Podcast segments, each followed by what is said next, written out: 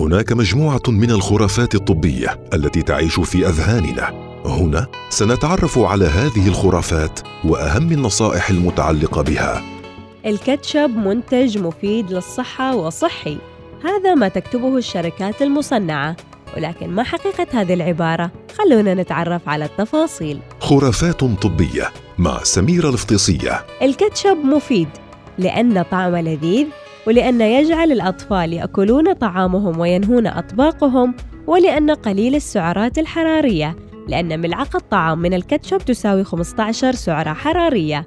وهو خالي الدهون ويحتوي على مضاد أكسدة اسمها الليكوبين من أقوى مضادات الأكسدة المعروفة. وتعمل مادة اللوكوبين على حماية خلايا الجسم من الشوارد الحرة وتقي من أمراض القلب والسكري وهشاشة العظام كما أنها تحمي أيضا من الإصابة بالسرطانات والأورام الخبيثة.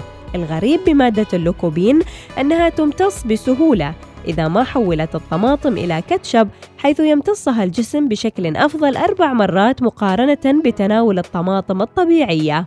في المقابل، الكاتشب مضر لأنه لا يحوي طماطم حقيقية، والحقيقة أنه لا يحوي على الطماطم وإنما على مركز الطماطم، يعني ذلك أن الطماطم مطبوخ على درجة حرارة عالية ومنزوع منه القشرة والحبوب لعدة ساعات وهذه العملية تقلل كثيرا من الفائدة الغذائية للطماطم.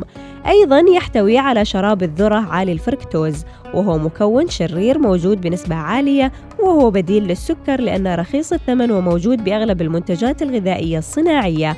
مشكلته إنه يرفع السكر بسرعة في الدم ومسؤول بصورة كبيرة عن معدلات السمنة العالمية. أيضا الكاتشب مضر لأنه يحوي سكرا كثيرا إذ أن ملعقة الكاتشب بها ملعقة من السكر ملعقة كاتشب تساوي 4 جرام سكر ويحوي ملحا كثيرا وملعقة كاتشب تساوي 190 ملغرام من الصوديوم.